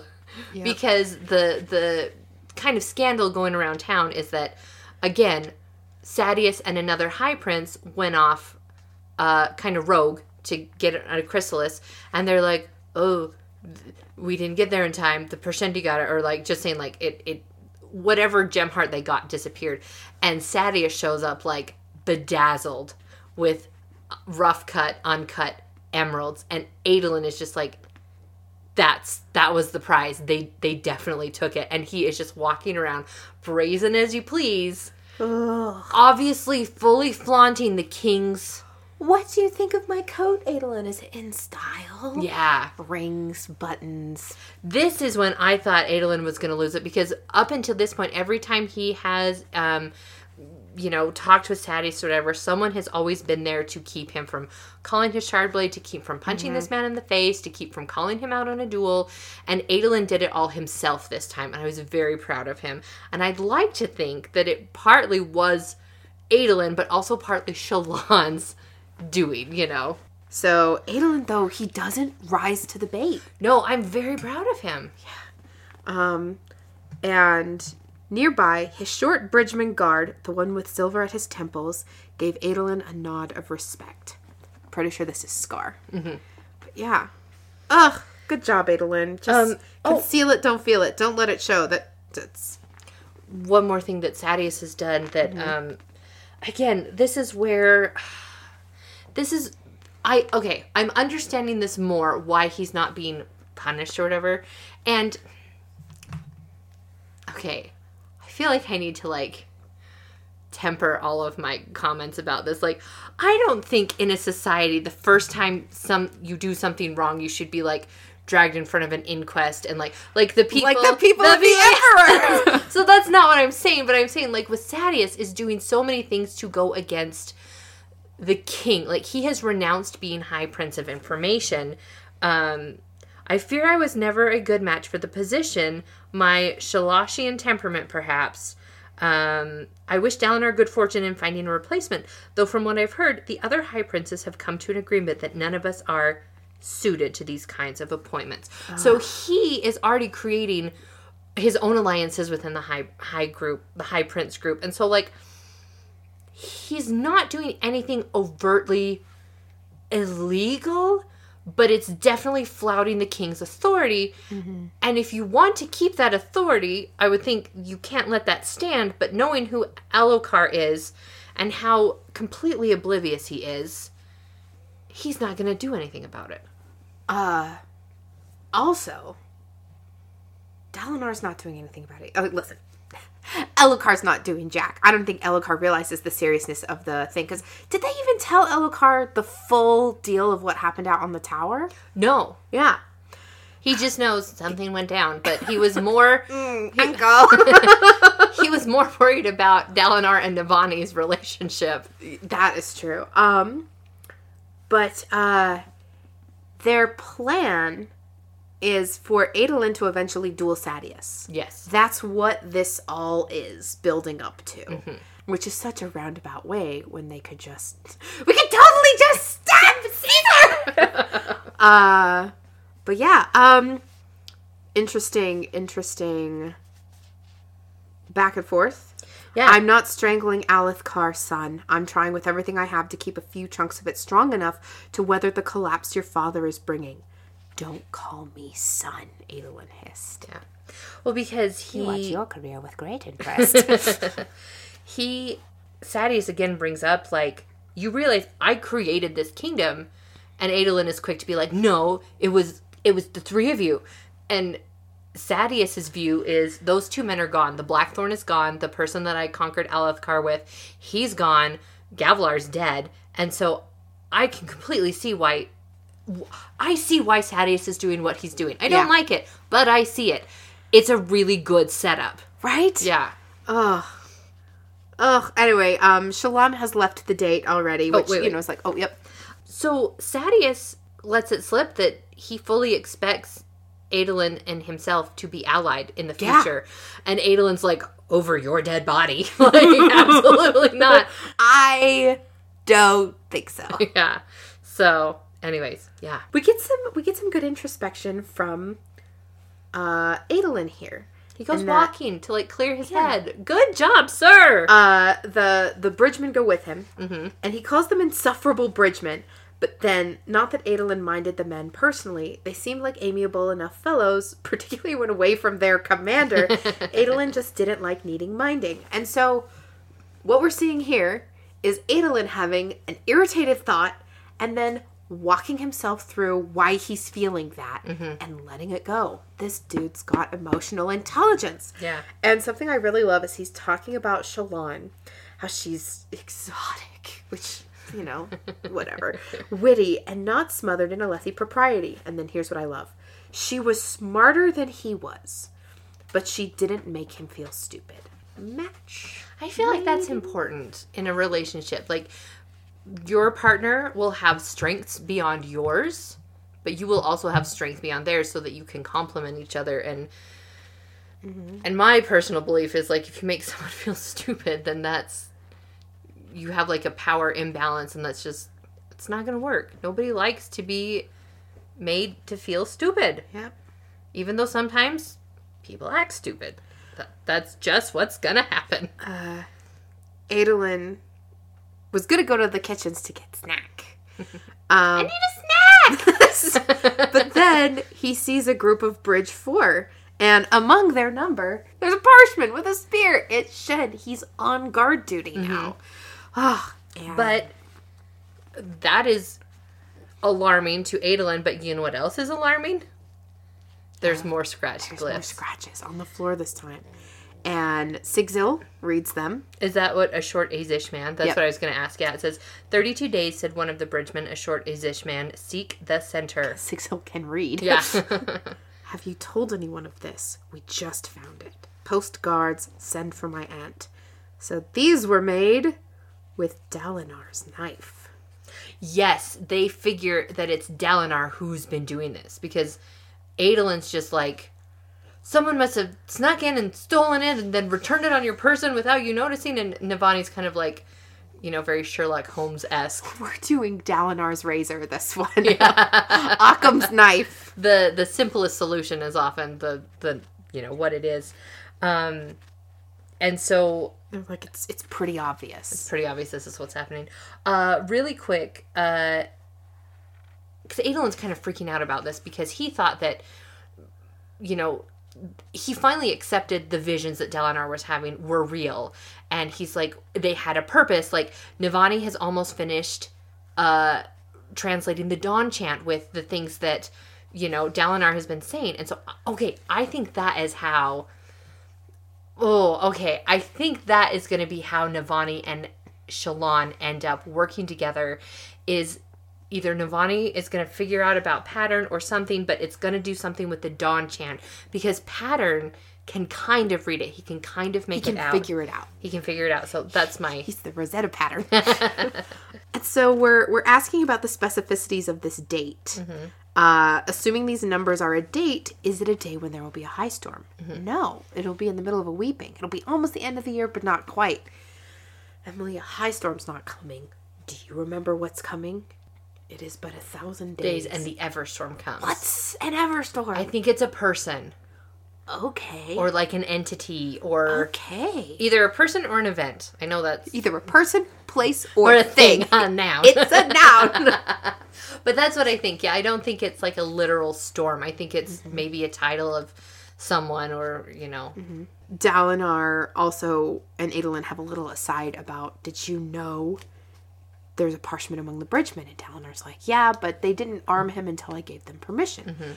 Out of, you know, why would you do such a thing? Out of curiosity. This was a little aside about Shen. Yeah. Okay. I didn't. This reading should not have taken as long as it did because I'm like, it's a short amount of chapters. Listeners, We're just having a good time. write it. Tell us, is this too long? Uh, we're so happy you're here with us. We just love talking about these books and what they mean. And I'm so glad we had that good and evil two sides of the coin conversation on the podcast. yeah. So, yeah. I love you. I love podcasting with you. This is very fun. Here we go. Chapter 51 Heirs.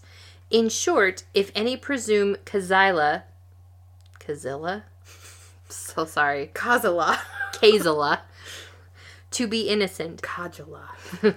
You must look at the facts and deny them in their entirety.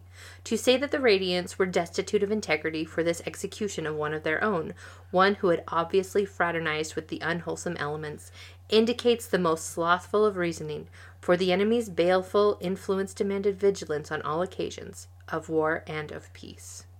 All right. So, So someone got executed. Yeah, a radiant got executed by the other radiants. So you're not just automatically a good heroic person because you have radiant powers. Mm-hmm. Now, we have our a couple of our protagonists who are trying to be good and honorable people. Emily, do you think we're seeing any less than savory folks get radiant powers? Well, we have postured that Elhokar uh, has the ability to see things, see the cryptids. Gaz has, but I feel like Gaz is more on a trajectory of redemption. But I'm afraid it's going to get cut short, and Sadeas is going to do something terrible that's going to make me hate him even more. end the journey before the destination. Um, and then there's Szeth, who, but apparently doesn't have a spren. Doesn't have a spren. spren. Ugh, and is not. Not there. I think his trajectory is a little down right now. He seems to be uh, in a pit of despair. All right, so um, it's it's the next day. Adolin's freshly showered and is getting ready to get back in, and this is a oh, this this, is is, a a, good meeting. one. yeah, this is a meeting thing. Because everyone's prepped. Dalinar's going to go talk to the Parshendi. They're going to have a, a parlay. This is going to be great. And Adolin puts his foot down. and it works. Like he tells Dalinar, "You will not go. I will go in your place." And he uses logic. It's not like a tantrum. It's not I want to go and I want to do it. It's um Impossible Dalinar. Oh, for one thing, Adolin said, I'm going to go in your place. Impossible Dalinar said, I won't risk my son on. Father, Adolin snapped. This is not subject to discussion. I love this. I love it. Uh, nobody contradicted him. Dalinar did what he wanted. Fortunately, these days those motives had a noble purpose, but in many ways he was the same man he had been 20 years ago when he conquered a kingdom. He was the Blackthorn, and he got what he wanted, except today. And Adolin, some of Shallan's logic has already rubbed off on him, and he's like, literally, you are too valuable. Not just because of you, but because of the visions, mm-hmm. because of, like, the the if you die the whole kingdom will collapse deny that everyone is like less important than you Yeah. and then Kaladin says he's right sir and so now we're two for two on Adolin and Kaladin finally seeing eye to eye on something Yep. And so Kaladin takes his father's arm plate. He's pretending to be his father. Um, yes. we've it's been said of Elhokar a couple times that he's a boy dressing up in his father's clothing and now we're literally getting a boy dressing up in his father's clothing Um, but this the strangest part wasn't him wearing the armor because it it would eventually kind of fit, so it like felt like it was his sort of thing. No, what is the weirdest part about this whole thing, Megan? he gets to ride on Gallant uh Instead of instead of um, hold on, what's his what's his Sureblood? yeah What a name, Aelin. I'm. S- what a name, sir. so far as Adolin knew, no man had ever ridden Gallant but Dalinar. Rhyshadium were finicky that way. It had taken a lengthy explanation from Dalinar to even get the horse to allow Adolin to hold the reins, let alone climb into the saddle. I I'm so excited about finding out more about the Rhyshadium. Mm-hmm. The Rhyshadium horses. As we're driving out, uh, we see a basically a petrified chasm fiend that been Not the, I thought it was the cake tier. I was like, it's important, and it's it's not that. It's that stuff that gets left out here on the plains gets crem coated and mm-hmm. stuff. so, Ugh. how does it go? It's bad. It's bad because we have possessed Eshonai, who is basically Possession eye. who basically is like because she she believes the she believes that Adolin is the Blackthorn Uh, because Adolin's like trying to pitch his voice lower and like you know oh I am the Blackthorn and uh and so Adolin's just like great you're here let's discuss your surrender and uh the conversation goes in the complete opposite direction that everyone was expecting because uh it's a tragedy. yeah It's a tragedy. I just, if I had not taken storm form, this meeting would have worked. Mm-hmm. This parlay would have worked. And that's what makes a tragedy so sad is you see where the character should have gone differently. But you're mm-hmm. banging on the window saying, No, Moash, don't plot with the Patriots to kill the king. Turn around. No, Moash. Oh, he's got his AirPods in. He can't hear us. No. Moash, come back. There will be peace, Blackthorn, when one of us is dead. I came here because I wanted to see you with my own eyes, and I wanted to warn you. We have just changed the rules of this conflict. Squabbling over gemstones no longer matters. and Adolin kind of goes off book a little bit, which I don't blame him, but he's just like, why did you kill Gavilar? all those years ago why why betray our treaty and here's the here's the really infuriating part Yep. is she tells him but i don't know if he knows how important that is and if that information gets relayed back to Yeah. everybody else because i wonder if gavilar had told anyone if he told sadeas and not dalinar and sadeas is just like oh i don't know what you're talking about when people ask about it i'm gonna be super super miffed Because here's the thing Sadeas and Gavilar were together that night. Because Sadeas was the decoy, so maybe. Yeah. But yeah, she tells him that uh, King Gavilar, he should not have revealed his plans to us that night. Poor fool, he did not know. He bragged, thinking we would welcome the return of our gods. So, um, anyway, Adolin's mad about the whole thing because he's like, You should have gone, Dad. I'm sorry, I made a mistake. You probably could have been able, yeah, to fix this. Um, but Dalinar's like, Nope, you did exactly what needed to be done. Again, these are the people who murdered my brother on the night they signed a treaty. It seems they have not changed at all from that day. But it's like, no, Dalinar, no! Pounding on the window again. They've changed too much, Dalinar! No, you don't get it! Dalinar, turn around, come back! Oh, no! Why did we give out AirPods to everybody in the army? I knew it was a bad deal. Leave the bridge crew, get a free pair of AirPods. Oh man. So, here is our new plan. We are going to take all the forces we can. We are going to recruit everyone we can. We're leaving after the final high storm, so we won't be out on the p- plateaus during a high storm. Mm-hmm. And we're back to Dalinar's very, very original plan from seven years ago, which is well, no, his, yeah, his original plan was we should do a siege instead. We're going back to what everybody wanted seven years ago. We're going to go out there. We're going to destroy all of them in a final killing blow. Yeah. Yeah. Ugh, I need you to duel more. High profile matches, as high profile as you can manage. Win shards for me, son. And Adolin says, like, well, I'm dueling this guy tomorrow, and from there, I have a plan. Like, he is invested. He's not just letting himself be used. You know, he's, yeah. Um, so If, wait.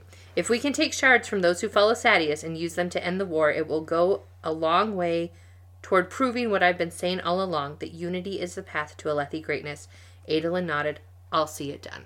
Yes, Adolin! so we didn't see Kaladin in these chapters, No. but uh, I mean, he's like he's he's on the thoughts of the other characters. Uh, but we have another connection between Shallan and Kaladin with the Blackbane leaves. Yeah.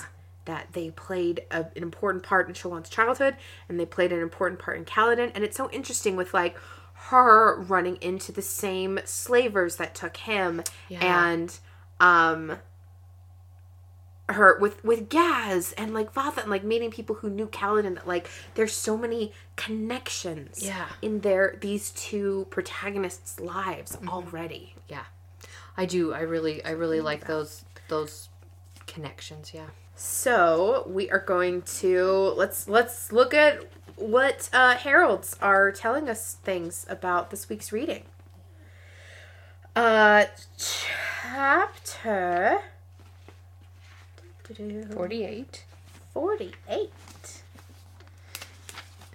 It's No Look at you.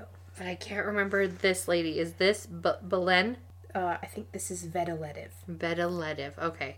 Vev or Vedel. Mm-hmm. Uh, and she is about loving and healing. Again, this is is what. Shallan loving and healing her family. And then Chichenarach is, uh, again, being brave and being obedient. Even though Shallan disobeys her father, she follows her heart. She's obedient to her heart, yeah.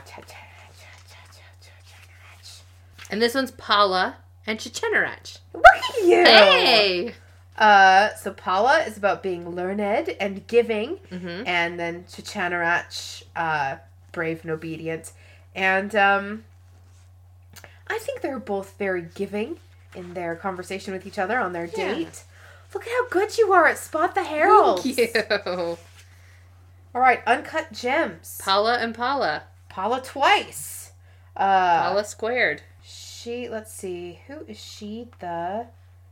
She's the Order of the Truth Watchers, which we haven't seen any Truth Watchers so far. Well, Adolin's very truthful, very upfront. He's just like Uh, with when he talks to Sadeas. Hey, guess what? What? So each of the heralds are assigned a gemstone as well. Oh, It's like a birthstone. Emerald. It's Emerald! oh, we did it! We solved the Pala puzzle. Palia. And now, uh, heirs. Which is Chichenarach. Yep. And N- wait, this is Telenolet? Uh, nope. This is Ish Ishi Ishi. Okay. Ishar. He's the tenth. Sorry. Um, the numbers one through ten are named after the heralds. Okay. So, um, yeah. Uh, so this is Ishi or Ishar, and he is about being pious and guiding. Mm-hmm. Nice. I- yeah, I think that fits with with Adolin trying to channel Dalinar. Yeah. Pious. All right. Oh my gosh. Next week is I am going to prophesy like a witch. All right. Um, we have more pages to cover next week, but I think it's going to be a shorter episode recording. Okay. How? Where are we at right now? Two hours. Okay. Uh so we are going to read chapter 52 Into the Sky. Chapter 53 Perfection. Chapter 54 Veil's Lesson. And then chapter 55 The Rules of the Game. Awesome. Um, and the song for this week, I'm trying to think of like the perfect first date song. Mmm. Perfect first date song. Is there a Taylor Swift song that could fit this? I'm sure there is. Listeners, I'm kidding. Um, There's one about about beginning again where to begin again. Where- To be. Oh, no, where like she's always had really bad luck in the past, but like the guy she's dating now seems like really really nice. to begin again. I'm trying to think. Or is there f- a funny song about pooping? I don't have children, so I don't know any of the current popular pooping songs. I'm listen, this is the hardest I've had to think to pick a perfect song. They're they're having their first date, they're getting to getting to know each other. I don't want to use getting to know you from the king and I, I want to do something more romantic. Um I want to do something that's not Broadway. I know other songs. Okay, hold on. Here are the lyrics to. This is the Taylor Swift song you were looking. Ooh. It's like a first date song, like they're going yeah, on a no, first I date. love this. I love this. We are gonna do Begin Again, but it's about Shallan throwing off her past with her father Mhm. and letting Adolin love her. Yeah. Which okay, so the song of this week is "To Begin Again" by Miss Taylor Swift. Yes, we stand Taylor Swift in this household. So this is the first week ever that there has not been a male artist on the Billboard Top 100, I know. and that's because Taylor is all top 10 Yay! of the top 100. with Taylor, Taylor, Taylor. You did it. Good Now job. let's balance some stuff out here. I do like Taylor Swift, but I haven't liked any of her albums since Reputation. Okay, that's fine. I love them. Folklore, Evermore, Midnights, they just don't do anything for me. But that's okay. Because I really love 1989. Oh, 1989, Reputation, and Lover are probably my three favorite albums of hers. Nice. All right, tune in next week, the last week before White Spine Uncaged. Emily, do you have any clue as to what White Spine Uncaged refers to? I'm thinking. Okay, here's what I'm hoping it's not something as simple as there's a white spine attack because I'm hoping that's more metaphorical as like someone is being attacked with all the ferocious ferocity of a white spine and it's bad. All right. Well, so we're covering that next next. That will be our live recording at Dragonsteel. By the time this episode comes out, that that recording will have already happened. We don't know how many people are going to come. I'm guessing 4. Yeah. Priscilla and Marie have said they will stop by.